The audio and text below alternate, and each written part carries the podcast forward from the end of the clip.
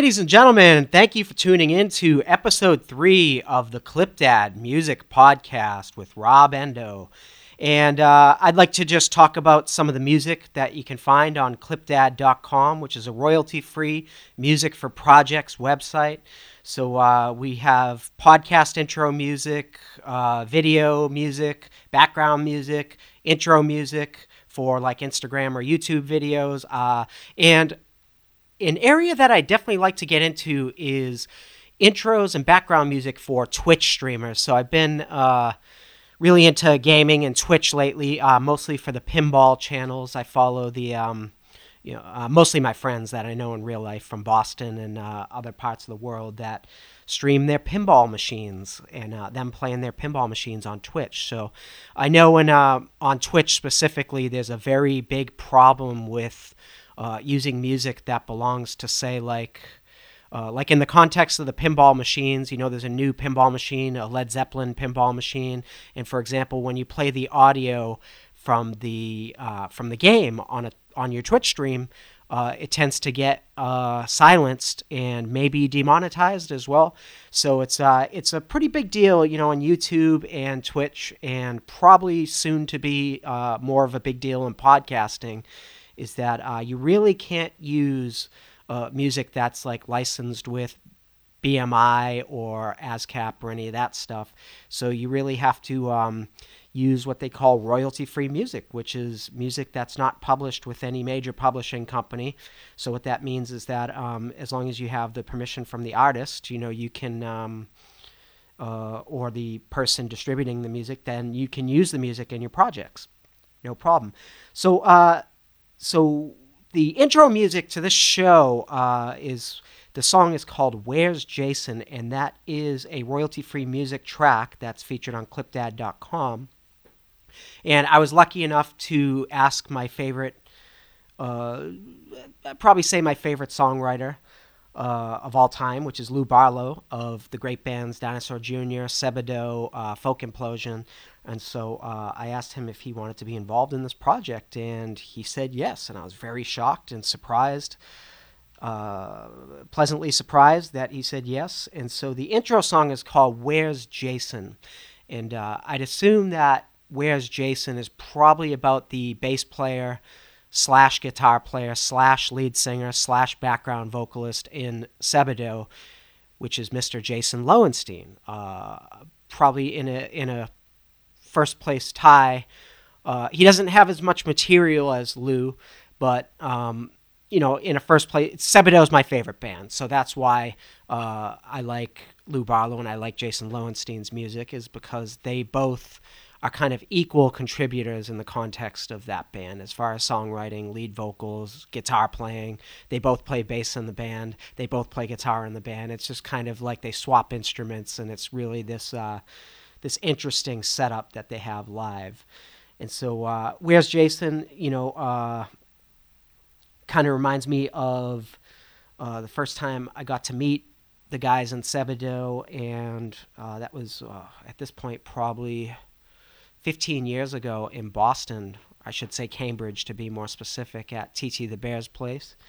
And uh, my friend Kevin got me on the guest list to see Sebadoh. It was a sold out show, and so basically uh, I called him up, and he, uh, at the time, he wasn't the manager of TT the Bears place, but he would go on to become the manager of that place. But he had a lot of uh, a lot of friends in management over there, or, or one friend in management.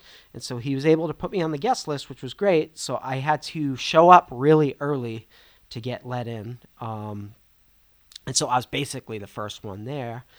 And when I showed up, uh, I sat down at the bar, and it was right when they opened, so the band was loading in. Uh, and uh, Jason came right up to me, you know, and, and sat next to me and ordered a beer. And uh, uh, I don't drink anymore, but I was drinking at the time. And uh, so basically, we had a beer together, which was great you know, so I got to hang out with my hero and talk to him about Sonic Youth and uh, great bands from Boston like Mission of Burma and stuff like this. And we had a really cool music conversation.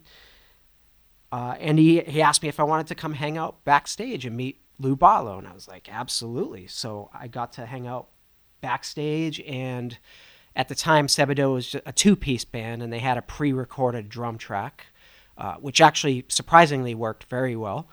And I got to basically meet my favorite band, which is it's not every day that you get to meet your favorite band.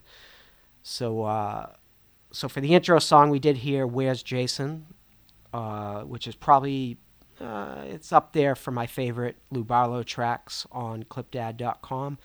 Uh, another one of my favorites is the song that we're going to listen to right now, uh, which is Circus Casio. And it's really like this Casio kind of. Uh, it's a little bit like. It, it reminds me of something that you would see on TV, like in the 80s, if you were in some kind of like days or something. But it reminds me of like Evil Clowns, which I have a love hate relationship with evil clowns, like mostly a hate relationship. Um, I don't really like clowns, and circuses kind of creep me out as a whole. And so the song kind of creeps me out, but it's really interesting. Uh, and my wife absolutely hates this song, which I mentioned last week. Uh, so for song one, we've got Circus Casio by Lou Barlow. One, two, one, two, three, four.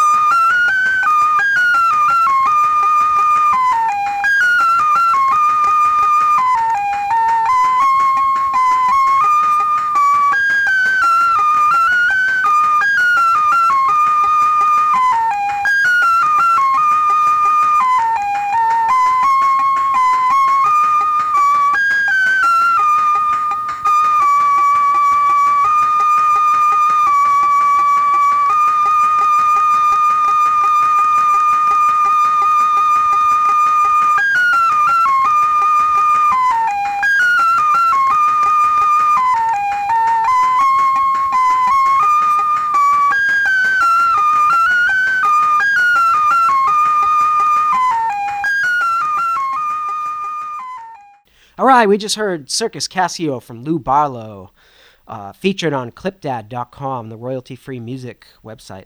And you know, uh, as I mentioned before, it's a very to me, it's kind of like a little bit of a creepy but yet yet beautiful song. It's got that class Casio sound on it, and you know, I don't know, Casio's kind of vary in quality from like uh, definitely like low end programmable synths like the CG CZ rather. Uh, 1000 would fit into that category all the way down to like really like small Casios that were very cheap back in the day and they're they're still very cheap you can still pick pick up a cheap Casio from the 80s from probably like I don't know, 50, 60 bucks on eBay, something like that.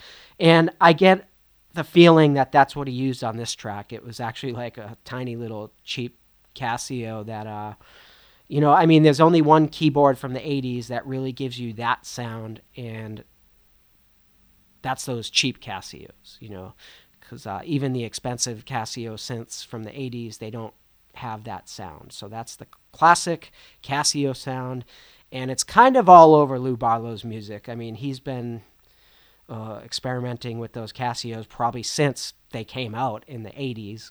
So, uh, so yeah, so check out Lou Barlow's solo music, and there's a lot of uh, there's a lot of old stuff from like the '90s and the '80s where he and even present day or a few years ago where he definitely breaks out that cheap little Casio.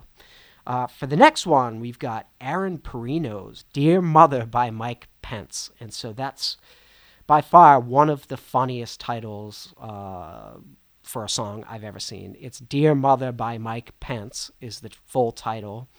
And it's just bizarre. Like that's a that's a wacky title. Uh, the song is very like dramatic, kind of electronic-y, uh, you know, uh, like a powerful electronic song.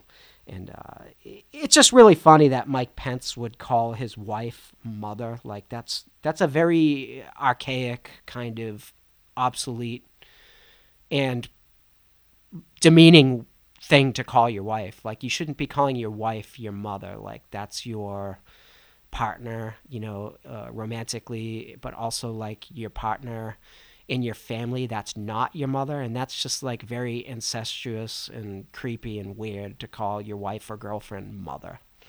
So we got Aaron Perrino, Dear Mother. Check it out.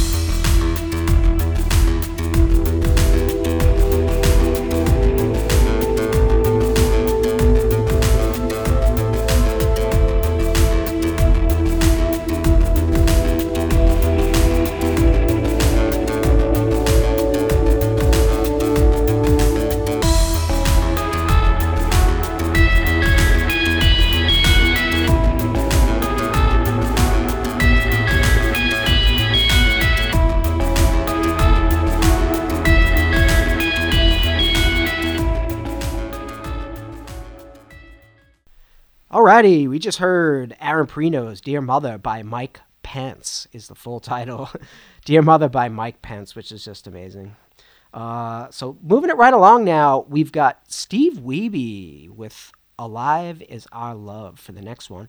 And, uh, you know, I just, um, I love Steve's music. So uh, what I do with ClipDad is I actually take uh, for some of the artists that don't just have purely instrumental music. You know, like the Lou Barlow songs on clipdad.com are purely instrumental songs that he created specifically to be instrumentals, or like Kenny Chambers' music. You know, he's got uh, probably like a hundred or a few hundred instrumental tracks at this point, but he also has full songs, you know, in the context of his own music. So what clipdad.com does is something a little bit separate. So we specialize in uh, instrumental music. We do also have music with some vocals in it or fractions of songs where the overall song has vocals in it. But we like to grab the instrumental parts most of all. And so this Steve Wiebe song is Alive Is Our Love, and this is the introduction to that song, which is a great it's just a great overall song. It's very well produced. The vocals are great on it. The instrumentation is amazing, and uh, you know. But in this context, I just chose the intro part to uh, so people can use it in their clips. And you know, so Steve, I've never met him in real life. Um, he's somebody that I've just been communicating with on social media for the past uh, five or six years or so, and so uh, I'd like to meet him one of these days because I did play the Donkey Kong machine uh, that he set the Donkey Kong record on uh, a few years back, which they made the documentary King of Kong a Fistful of Quarters about the whole story about how when he became the Donkey Kong World Record Champion on the Funspot, New Hampshire Donkey Kong machine, which uh, I did play that machine quite a few times uh, growing up and fairly recently, like four or five years ago. And I just get my ass kicked in Donkey Kong. I suck at that game. Uh, you know, it's like I can make it to like the elevator board or something, but like I just I can't. I never really practiced on that game, so. Uh, but Steve Wiebe, on the other hand, is an absolute master. So if you haven't seen it yet, check out King of Kong: A Fistful of Quarters one of my favorite documentaries of all time. It goes way beyond gaming and Donkey Kong, and it really gets into just life. And uh, uh, we're very l- lucky to have a cool guy like Steve on board. His music uh, rocks. It rocks, but it's also like dramatic and melodic at the same time.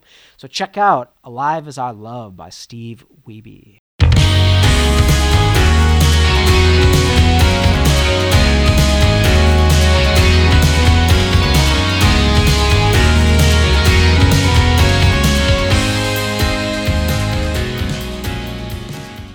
Alrighty, we just heard Steve Wiebe, Alive as Our Love, just the introduction part. It's a whole song. Uh, so, yeah, we're lucky to have Steve on board. Uh, next up, we got Kenny Chambers coming in with a song called Ramones. So, uh, uh you know, I talked about uh, my story, my friendship with Kenny last week, And so, you know, uh, great guy. I've known him for maybe like at this point, uh, 25 years, around that amount of time. So uh, we've done some recording together, which is excellent because he's another one of my music heroes. You know, in addition to being a good friend, so it's it's always a pleasure when you get a chance to play music with one of your music heroes. So we recorded a couple songs up in my attic, uh, a couple so- of his songs, a couple of my songs. So he played drums on my tracks, and then I played uh, some drums and keyboard on a couple of his tracks that uh, he never did release, but anyways. So this next one is Ramones. It's a very uh, rockin' kind of. Uh, uh, it, it's not really punk rock, I would say. It's more like kind of like I don't even know what you call it, but like it is punk rock a little bit, but it's it's got like these kind of wailing guitar solos that are kind of uh, they're kind of too good for straightforward punk rock. But uh, uh, personal story with the Ramones is that you know I did have tickets to see uh, one of my top three bands probably is the Ramones, and I did have tickets to see them. I want to say in 1994 or 1995, something like that. And so I bought tickets to see the Ramones at the Hampton Beach Ballroom in uh, New Hampshire, in Hampton Beach, New Hampshire, basically. And at the time, Dee Dee was not in the band, so it was a CJ uh, lineup. I think it was like CJ, Marky, Johnny, and Joey was the lineup. And uh, and basically, I read in the newspaper. Uh, we didn't have online back then, but I read in like the Boston Phoenix or something or some other newspaper that New Hampshire had like passed a law that you had to be over 18 to get into this type of show. And so if you were under 18, the shows used to be all ages, you know, so if you were whatever age you could go without even adult supervision. Uh, so which I used to go to a lot of shows when I was underage basically and they would just put the X in my hand and let me in and I'd be around older people in Boston, you know, it's like sometimes these are violent punk shows and people would be bleeding and drinking and uh, you know, all kind of doing doing drugs, all kinds of shit. But like, but then I think what happened was in Boston, a couple kids got hurt uh, at shows around '94, and the venues got sued for a large sum of money. So I think New Hampshire kind of like took a cue from Boston, and they decided, you know what, we're just going to make these shows like 18 plus, and if you have pre-existing tickets and you're underage, we'll just give you a full refund. So rather than get denied at the door, I, in retrospect, you know, I should have tried to get into the show, and because it was like my dream to see the Ramones, which I never got that opportunity, unfortunately. Uh, so I wound up just getting my refund on like two tickets, and I was really bummed out because I didn't want a refund. I wanted to go see my favorite band. Then flash forward a few years later, you know, the Ramones played their last show. Uh, their last three shows were in Cambridge at the Middle East downstairs. Uh, that show sold out in like a second. I couldn't get into that one. And then they played at CBGB's, I think, uh, for the second to last show. And I couldn't get to New York or get tickets to that also sold out show. And then the third show was all the way out, the last final show and Dee Dee came back for these three shows was in Los Angeles, and I obviously couldn't go to that one. I was like a teenager with like no money basically, and I'm not going to go to Los Angeles to see the Ramones. But in retrospect, I probably should have even done that. So I should have figured out a way to do that because uh, you know a couple years later, you know. Uh, uh, Joey died, and then Johnny passed away, and then a little while after that, Dee Dee passed away, and then you know uh, a few a few years back from now, Tommy Ramone passed away, and so we still got Marky, and we still got CJ, and we still got Richie and the other Ramones, I guess. Elvis Ramone, you know, the one-off Ramone, who's uh, the guy from Blondie, you know. So uh, you know, it's like, but you know, Dee Dee, Johnny, Joey, Tommy's the original, and then you can definitely include Marky in that. You know, Marky's like the he's not an original Ramone, but he's definitely part of the classic Ramones, you know, so you can definitely include him in there. But I'll never get a chance to see this band now, and uh, it's my favorite. So Kenny wrote a great song called Ramones. I just figured I'd share that quick Ramones story and uh, check it out.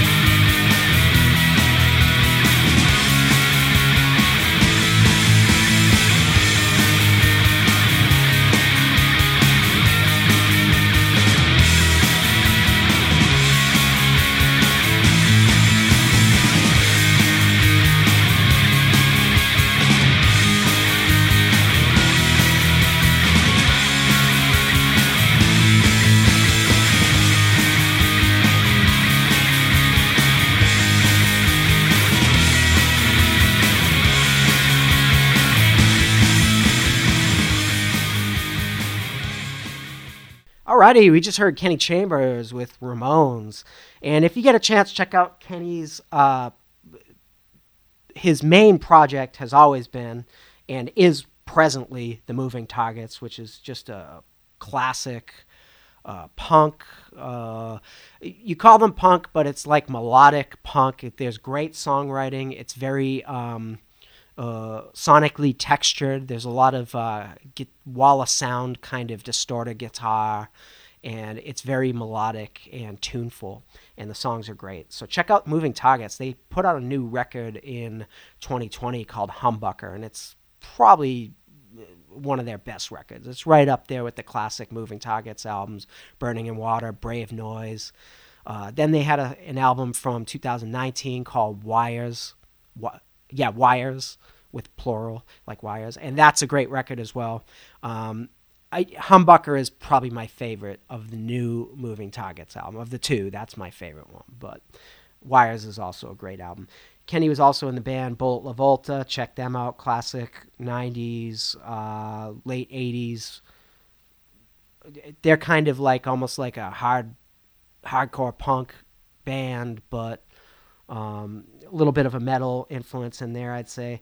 Check them out, and then uh, and then check out his solo stuff as well. It's great. Kenny Chambers solo music. You can just look it up, and uh, it's all over the place, and it's great. Next up, we got Ian Clark, and Ian is just uh, he's a multi instrumentalist, plays drums, plays bass, plays guitar, sings, all that stuff, and so it's pretty psyched to have Ian on board. Ian's kind of like you know, I live here in France now, and he's kind of like my go-to guy to call up, and uh, we talk about old school like Boston punk, Boston rock, all that stuff, and it's just kind of cool to have that connection to back home because I, I, get a little homesick here in Paris. You know, I don't. Uh, it's a cool music scene. There's tons of cool people. But, you know, I do get a little homesick once in a while, so I give Ian a buzz and we talk about music and skateboarding and all kinds of cool shit. So Ian's song is called Hate My Friends. So growing up uh, in Boston in the 90s, you know, uh, I used to go to this record store called Taang! Records in Cambridge, right in Harvard Square, uh, right in the heart of Harvard Square. There was a, a record store called Taang! Records. And uh, probably one of the first CDs I ever bought was an album called Lemonheads, the band The Lemonheads hate your friends. And it came in this giant cardboard packaging with like plastic like security all around it. If you remember how CDs were back in the early to mid 90s, it was just there was tons of packaging and security measures like all this plastic that they put around it. And basically the idea was that you couldn't take the CD out of the plastic and the cardboard, but that was kind of bullshit because people could just do it very easily with like a little pocket knife or something. I never did that. I did not steal, especially from Taang! Records because you know it's a very like uh, you know small time like record store record label. I'm not going to say it's a small time record label, but the record store is very small, homegrown, and people worked there that were really cool and friendly and stuff. And uh, and you know some legends in the in the rock world work there as well you know so it's like so you know i i wasn't into stealing cds at the time even from like big stores or anything like that so luckily uh, i didn't rip off anybody for CDs, anyways. So yeah, so my first CD purchase was Lemonhead's "Hate Your Friends," and that was I fell in love with that album. I used to listen to it every single day, and the early Lemonheads was very like punk, like fun, melodic, great songwriting, a little bit unusual. You had the kind of dueling vocals of Evan Dando and Ben Deily and uh, there was just like two different types of songwriting in that band at that time. And so i have to think ian being a big uh, boston rock boston punk guy. He's probably influenced by hate your friends. And he came up with this great song hate my friends which is kind of like putting it back on himself so uh, it's a whole song, but in the context of clip Clipdad and royalty free music that you can use in your projects, we just kind of took little snippets of Ian's music and we made it available for you. So check out Hate My Friends by Ian Clark. Woo!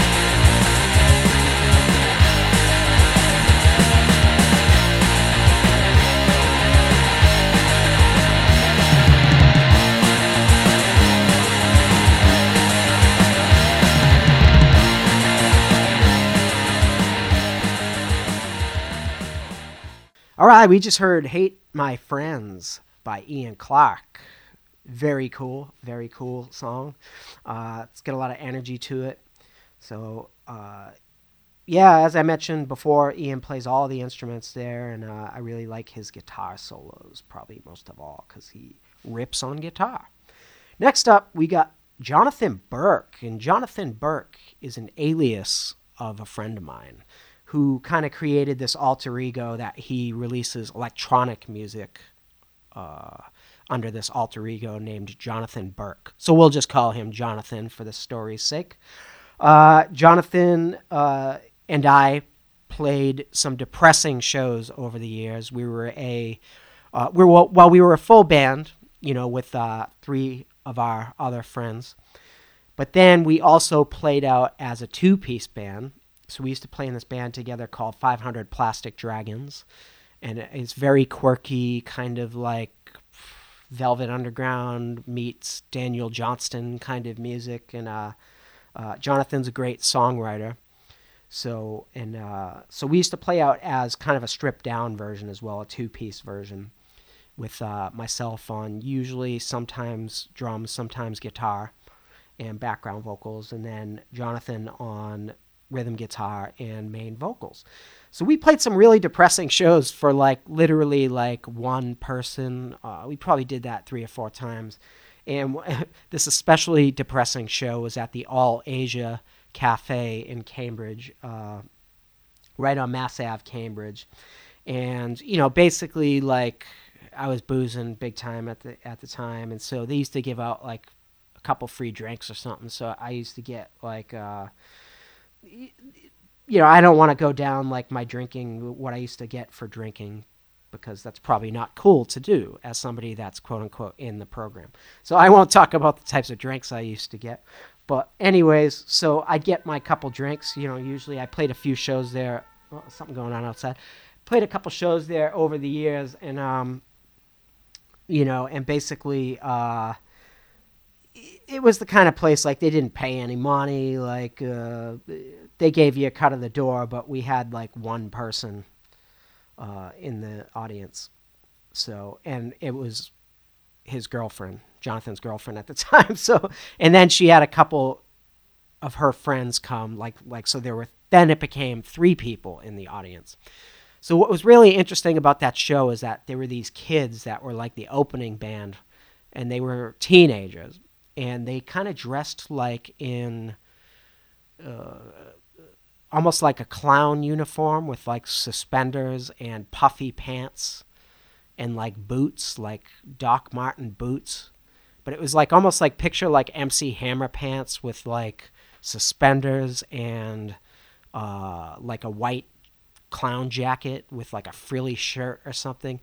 These kids were dressed really, really goofy, like uh, and then the lead singer was he played like guitar or something, but he didn't know how to play chords really. And then the percussionist played a Dunkin' Donuts cup full of change, and he was called the Change Man. And so the name of the group was like Adam and the Change Man or something. It was very bizarre. Like I was half in the bag, anyways, and I thought I was like hallucinating when these kids played. And then they had a song called "Hey, Mr. George Bush." George Bush was president at the time.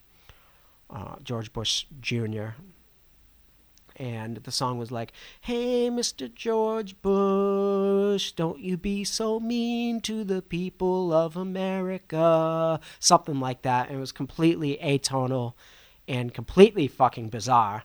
And I was just like, my jaw was was open, and I was just like, "What the fuck is this?" And uh, it was a funny show. It was a funny show, and we got a cut of the door, which equated to like I don't like 80 cents a piece or something because there was three people in the audience, three paying customers. So, and plus we knew those people from before, and we asked them to come to the show. So, uh, so this next one is a little bit. Uh, it's kind of a bizarre Jonathan Burke song called "Incredible," and it does feature some vocals. Check it out, Jonathan Burke, "Incredible."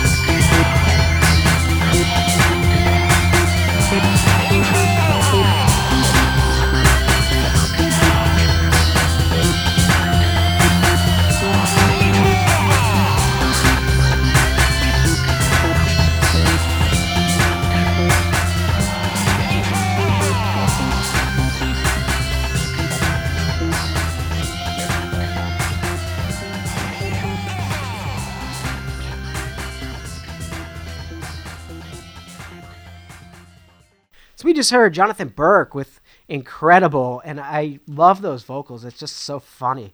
It's gonna be incredible.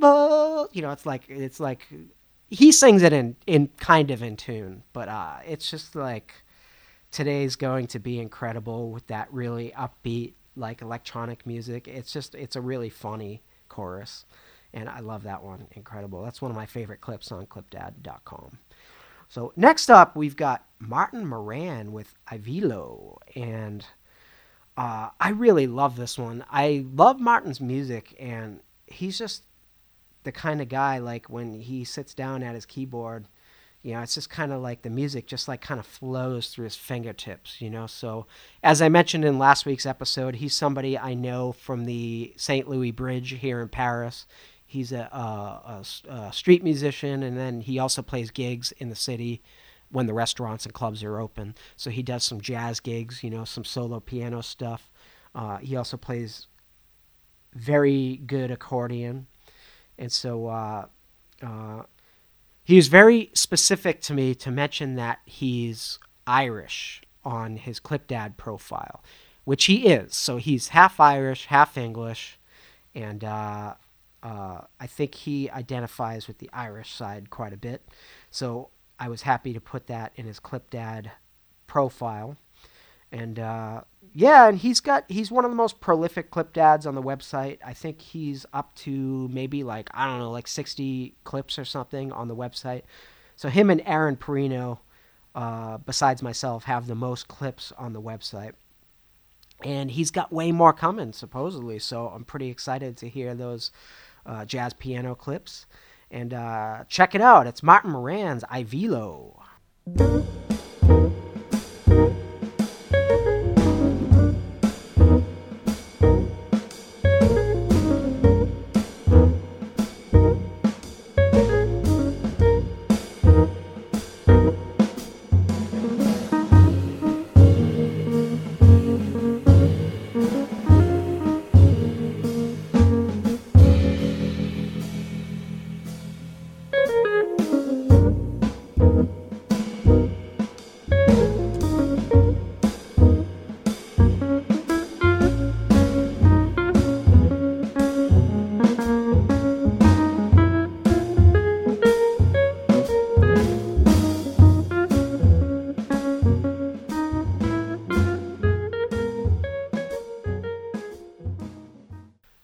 Alrighty, we just heard Martin Moran with Aivilo, and it's a very playful kind of uh, uh, floating kind of tune. It's upbeat. Uh, it's a little bit like got a little bit of a dark kind of feel to it, and it really reminds me of The Doors and Ray Manzarek. So knowing Martin, uh, I don't think there's too much The Doors, Ray Manzarek influence going on with him. He's mostly you know, he goes deep into the blue note, the jazz stuff, probably like the Thelonious Monk kind of stuff, uh, all kinds of jazz piano. He goes deep into that stuff, but um, I'll have to ask him next time I talk to him if he is influenced by the Doors as well, because I definitely maybe it's just my own interpretation. I did hear the Doors, Ray Manzarek going on in that track. So next up, we've got Lenny Dinardo with "Wave 'Em In." So uh, what's really cool about Lenny's tracks is, you know, Lenny used to pitch for the Boston Red Sox, and he does own a World Series ring for the 2004 Boston Red Sox, which is amazing. So, uh, you know, I really like Lenny's tracks because Lenny sent me the tracks, and so then I did some, you know, a little bit of editing, just kind of made them uh, edited up the beginnings, the ends, and just kind of uh, EQ'd them a little bit and then made them into the clips that you can use in your projects. So if you do want a World Series ring holding pitcher to, uh, you know, if you want a theme song by a World Series pitcher, then basically you can pick up Lenny Dinardo's music. So um, what's really cool about these tracks is that Lenny actually just said like just name them whatever you want. So I got I got to name all seven tracks that he put on that are on the website. And so I chose Wave 'em In for this one. Uh, and this song is inspired by Wendell Kim, who used to be the third base coach for the Boston Red Sox. And so uh, he had a nickname of Wave 'em In Wendell. And uh, I'll just go here. So, you know, I used to love to watch Wendell Kim uh, coach third base because he was very quirky. So he'd always like be carving like Red Sox players' numbers on into the the dirt. Uh, you know, so it's like, so he'd be like carving like 34 like into the dirt. You know, like it, like Big Papi's number and you know whoever was was playing you know for the Sox at the time like who like he just carved players mostly it was it was Big Papi but he'd with his cleats he would put the number in the dirt right next to third base, which I thought was hilarious. And a couple times, you know, I was going to a lot of Red Sox games back then. And there were a couple times when he was like working on his art pieces like in the dirt. He would do like the Red Sox logo, like the two socks in the dirt and stuff. And there were a couple times when I noticed like there's like somebody like on like first base or something and he's like busy carving shit in the dirt, like working on his art project. And I'm just like thinking, like, oh, I don't think he should be doing that. You know, he should be paying a little bit more attention to the game. And there were a couple instances like that. I'm not saying he was bad third base coach or anything like that, but he did eventually get fired because he basically more or less like his arms were windmilling around signaling people to you know round third and come home and score the run and then a lot of times in some pivotal games, the year before he got fired, which I forget what year that was, it was after 2004, well after 2004, I know that, is that, you know, a couple times, like, he's just waving people in, and then they get tagged out at home by a long shot, and the Red Sox lose the game because of that call, and then they let him go. And I, I just, I can't help but to think if he wasn't busy doing all this crowd interaction shit that maybe I don't know, maybe he just he would have paid better attention to the people on the base paths. That's all I'm saying. Maybe that's a controversial opinion. I don't know, but that's why I titled Lenny Dinardo's song "Wave 'Em In," and it's a really cool acoustic track with. Uh, it's got a nice atmosphere for it, and uh, I think it would be for some kind of like you know, like country esque podcast, maybe about like fishing or, you know, being out in nature. This would be a perfect fit. So check it out. Wave Wave 'em In by Lenny Dinardo.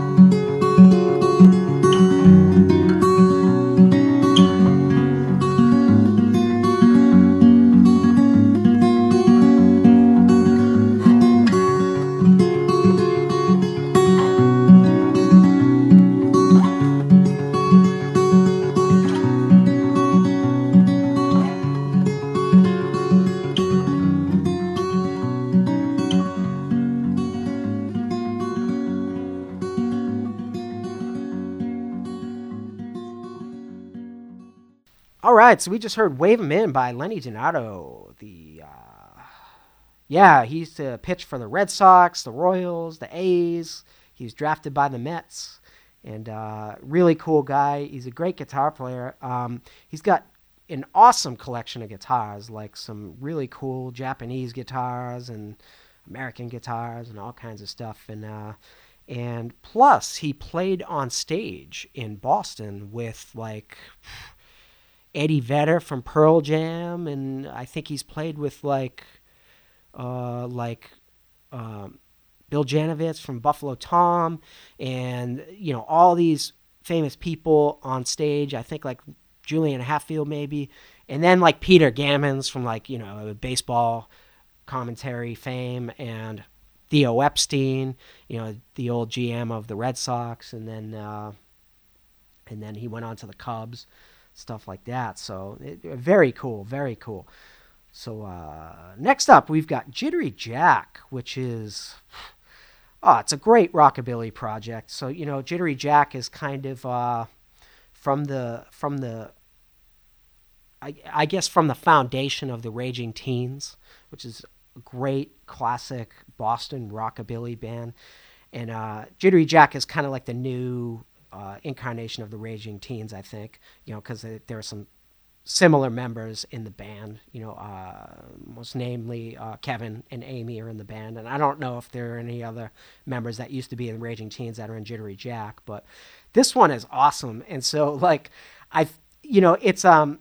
He kind of does like a call out of Massachusetts, M A S S A C H U, you know, and it's just it's so awesome. And I uh, asked him about it, and uh, Kevin said that, aka Jittery Jack, said that um, the song was inspired by this. Oh, I forget who initially released the song, but it's a song called Tallahassee, where he does the same thing. So he's T A double A, you know, and it's like, and he does this roll call. I can't even do it because it's so complicated. You know, it's like T A double L A C H U, you know, it's M A double S A C. I can't even do. I can't even say it. Like, never mind, sing it. So it's very impressive that he kind of like was very inspired by that Tallahassee song, and he uh, converted it over to Massachusetts in his own the context of his own song.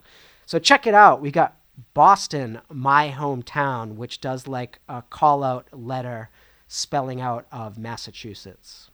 Boston, Boston, my home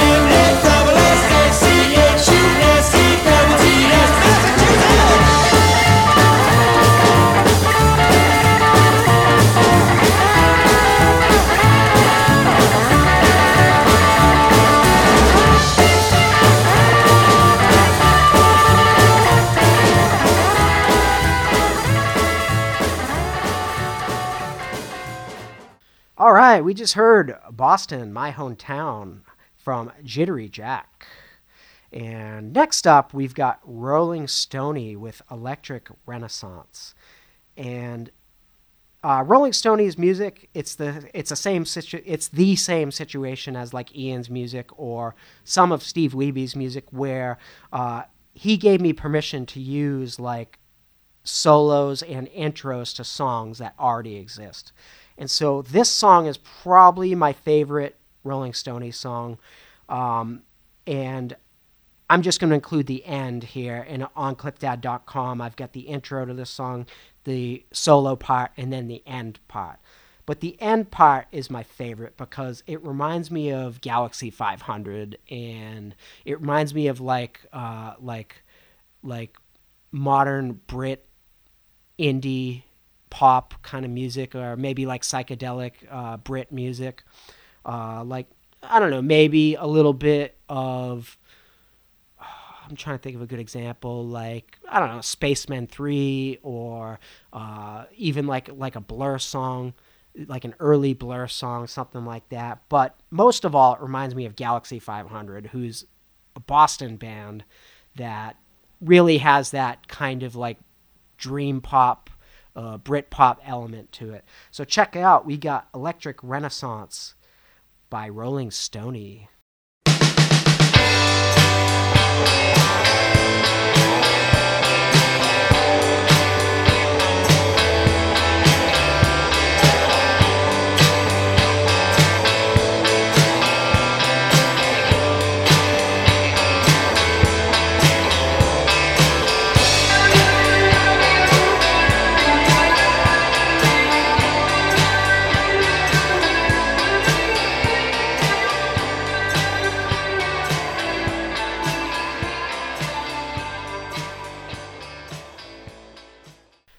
Right, we just heard Electric Renaissance from Rolling Stony. I love that one.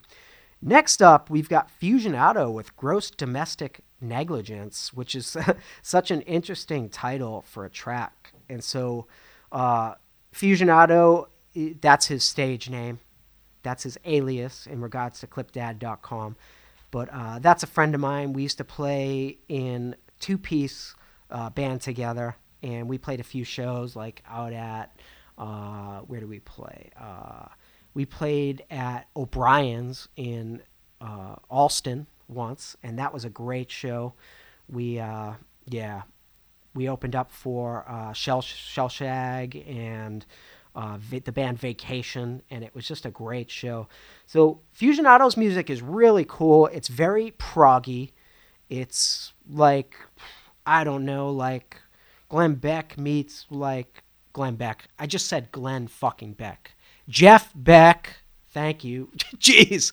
I hope it doesn't sound like Glenn Beck. Nobody wants to sound like Glenn Beck. So it sounds like Jeff Beck, not Glenn B- Glenn Beck. Glenn Beck, fuck you if you're listening out there, which is highly unlikely. So it sounds like Jeff Beck meets like Alex Lifeson of Rush. Uh, it's really cool, like proggy kind of uh, melodic, moody music, and uh, I love this one.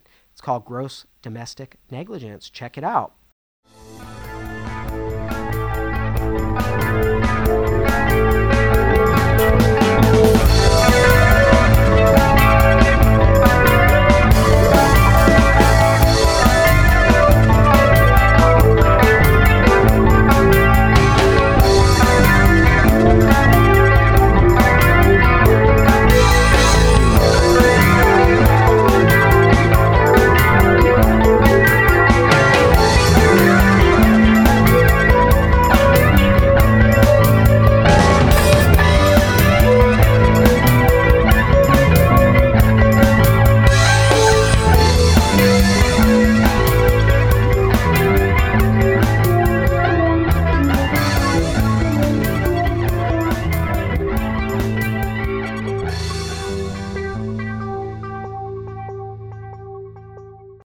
Right, we just heard Gross Domestic Negligence from Fusionado, and I really love Fusionado's music. Um, he's just he's a multi instrumentalist. Uh, on some of my my band's tracks in the past, you know, he's played drum, he's played um, bass, guitar, keyboards, and he can really do it all. He plays synth, uh, he plays guitar, he plays drums. Uh, on this track on these tracks though I think he uses like Logic drums. I'm not sure if he uses. It's tough for me to tell the difference because Logic drums are so good. But I he might he owns a drum set as well, so maybe it's real drums because I know he can play drums and he can play bass and synthesizer and guitar and all that stuff. So maybe it is real drums. I don't know. So yeah, so Fusionado. Uh, check out his music on uh, SoundCloud. Check out Fusionado on SoundCloud And uh, there's tons of songs on there. And then in the context of clipdad.com, I'm using smaller clips again. So these are meant to be podcast intros, uh, stream intros, video intros, background music, stuff like that. So I'm not using whole giant pieces of songs. So the concept behind clipdad.com is I want ready to go music so people can just download it, throw it in their project, no editing, nothing like that involved. So next up, we've got Felix Joia. And Felix Joia is coming in with a song called Exquise, which features beautiful background vocals from uh, female background vocal, and then with his vocals, it's just kind of in the, the guitar playing. It's just this nice layered kind of world music vibe. Check it out, Exquise from Felix Joia or Exquise. I don't know how to pronounce it.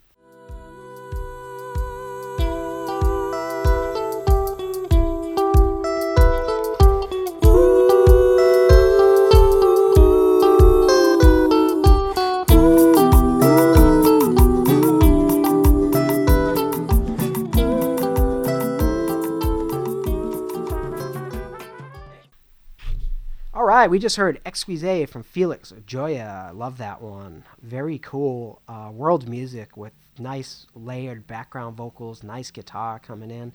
Be great for some kind of travel lo- travel vlog channel. Uh, I don't even know how you say travel vlog. I guess it's a well, it's a vlog, which so it's a video log, like a blog, but it's travel, so travel vlog, I guess you would call it.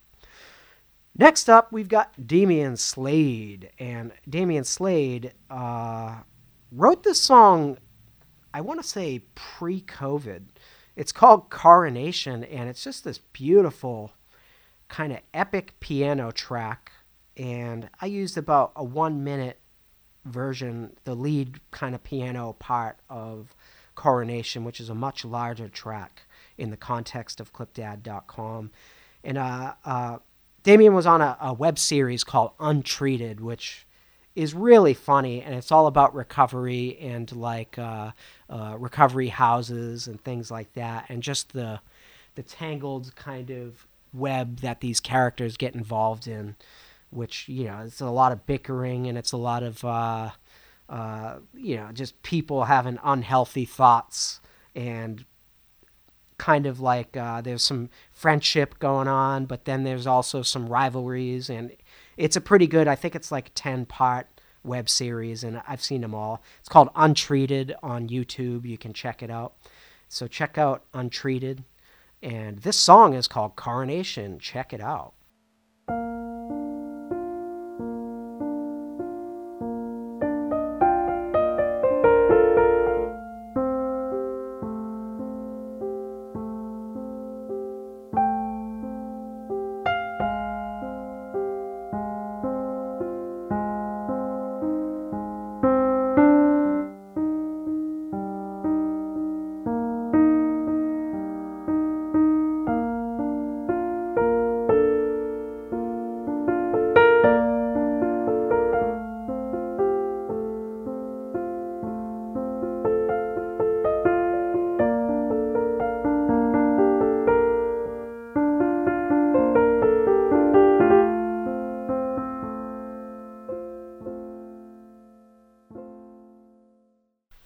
Right, we just heard Coronation from Demian Slade, which is, uh, you know, it's like Corona or Corona and then like nation, like attached to it, Coronation.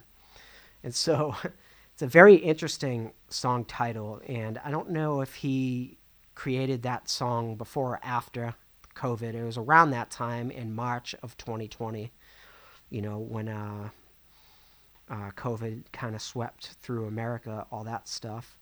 And so, uh, yeah, uh, he's got some really great instrumental piano stuff. Uh, I call it classical, but it's more uh, jazz. You know, so the way that he Demian describes it is that it's more like uh, like free jazz with classical elements going on in there. So uh, I really like that one, Coronation by Demian Slade.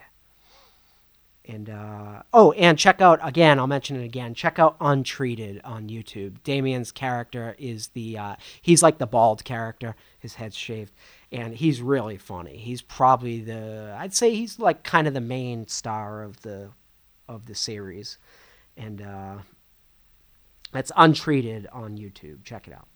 Next up, we've got Lea with Into the Unknown, and uh, I know the artist's kind of uh, what she was picturing behind this track, Into the Unknown. And so Lea's like kind of another character uh, in the Clipdad universe, so to speak. And uh, that's because the artist wants to be known by a stage name. Okay, so, and there's a whole character that I developed around this stage name, which is like the first uh, uh, primate that composed music back in like the 80s. It's a whole backstory. It's not true, obviously. So, this is a song called Into the Unknown. It's a very mysterious, kind of dark uh, song. It makes you think of just kind of uh, people maybe being like in a train and like looking out the window and just kind of. Uh, yeah, I don't know. I don't want to get too far into it because I do know the artist did tell me her vision of the song, and uh, it's called Into the Unknown. Check it out.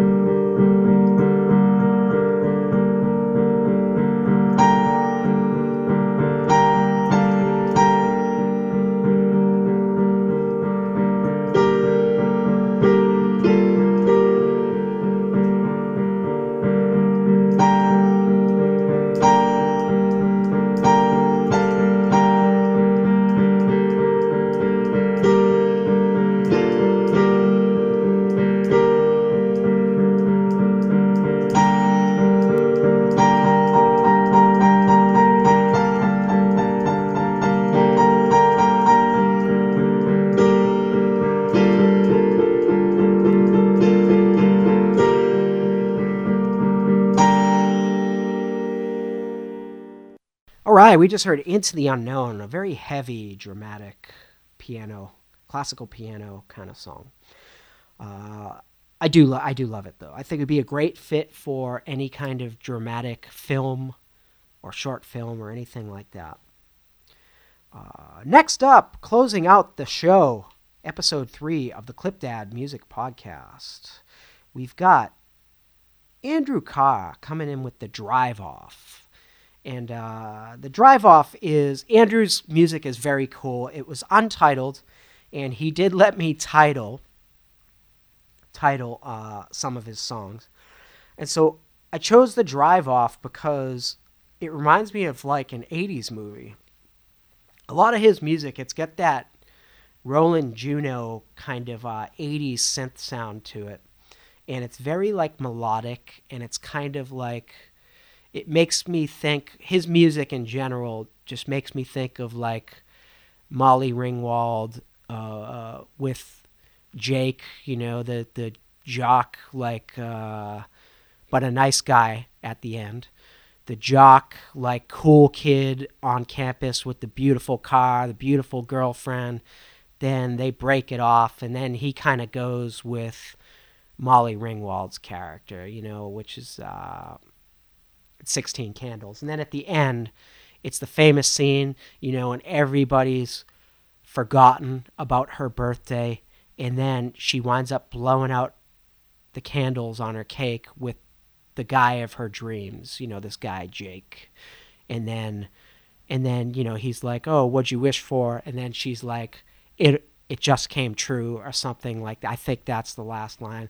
I love 80s movies. I love Molly Ringwald and I love that 80s movie specifically. And this song kind of reminds me of like maybe the last scene in Better Off Dead, you know, when uh, John Cusack's character, Lane Myers, is kissing uh, uh, Diane Franklin's character of Monique on the uh, the bitchin' Camaro in Dodger Stadium, you know, and as the camera's panning away to bring it back to a clip dad, Uh, you get Demian Slade, a young Demian Slade, riding up on the bike to collect his two dollars. If you've ever seen the movie Better Off Dead, the eight, classic '80s movie, and so Andrew Carr's music kind of reminds me of all that good stuff from the '80s when the guy gets the girl, and then they drive off in the bitchin' Camaro, or Molly Ringwald is blowing out the 16 candles, you know, with the guy of her dreams, etc., etc. So we've got Andrew Carr with the very 80s, The Drive Off.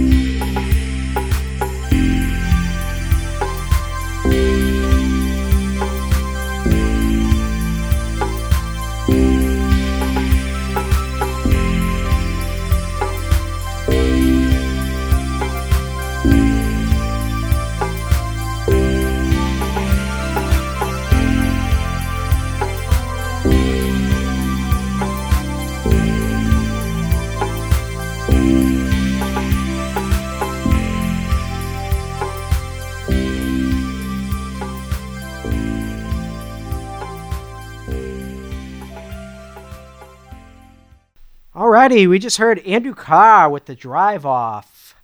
It's so if you've tuned in this whole for this whole time, check out the Clipdad Music Podcast on Apple Podcasts. Make sure to give us a follow, give us a subscribe, all that good stuff. Uh, we're on Apple Podcasts. We're on my favorite podcast. Our initial company that created the RSS feed for us and where we have our website is Podcastics which is a French company. So definitely check out Podcastics. If you're thinking about hosting a podcast, uh, check out Podcastics. It's podcastics.com. And they're a French company, but for, uh, I don't speak much French at all, but you know, they're different. You can choose different languages and stuff like that. So I have it in English and it works completely fine. It's, it's one of the easiest uh, uh, podcast RSS creators. Like you create your own website, it aggregates you to all the uh, the podcast streaming channels, all that good stuff, like Stitcher. It, it's so easy, it's not even funny. Like, and the the analytics are amazing. So I highly rec- recommend Podcastics. Uh, it's yeah, I, I love them. I'm very happy with them.